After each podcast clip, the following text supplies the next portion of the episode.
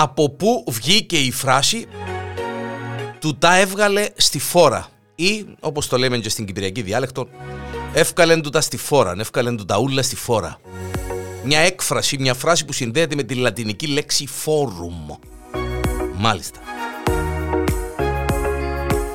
Είμαι ο Γιάννης ο Διανέλος ε, και ε, σήμερα θα δούμε από πού βγήκε η κλασική ατάκα του τα έβγαλε στη φόρα ή εύκαλεν του τα ούλα στη φόρα.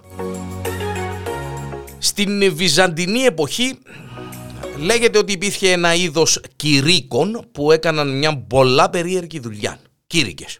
Όταν κατηγορούσαν κάποιον για κλοπή, για λαιλασία ή και για φόνον ακόμα, χωρίς όμως αυτός που τον ε, κατηγορούσε να έχει χειροπιαστά στοιχεία, ο κήρυκας αναλάμβανε να τον κατηγορήσει δημόσια, παίρνοντας πάνω του όλη την ευθύνη.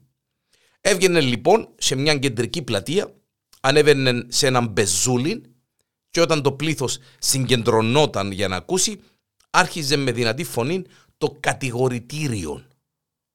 Αδερφή του Χριστού έλεγε, ο τάδε έκαμε αυτήν την κακή πράξη και πρέπει να τιμωρηθεί από το Θεό και τους νόμους.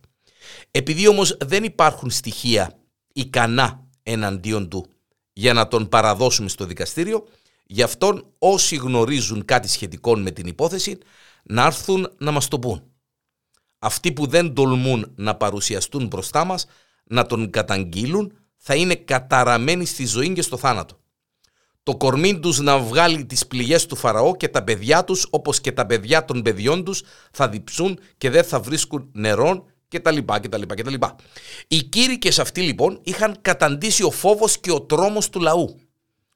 Όπως όμως ήταν επόμενον, ύστερα από τις φοβερές αυτές κατάρες, εκείνος που ήξερε κάτι για τον ένοχον έτρεχε να τον καταγγείλει στην αγορά, στο φόρουμ, όπως το έλεγαν στα λατινικά, για να γίνει ήσυχη η συνείδησή του. Δηλαδή, του τα έβγαλε στο φόρουμ, δηλαδή στη φόρα, όπως κατάντησεν να λέγεται τότε. Εύκαλεν του τα ούλα στη φόρα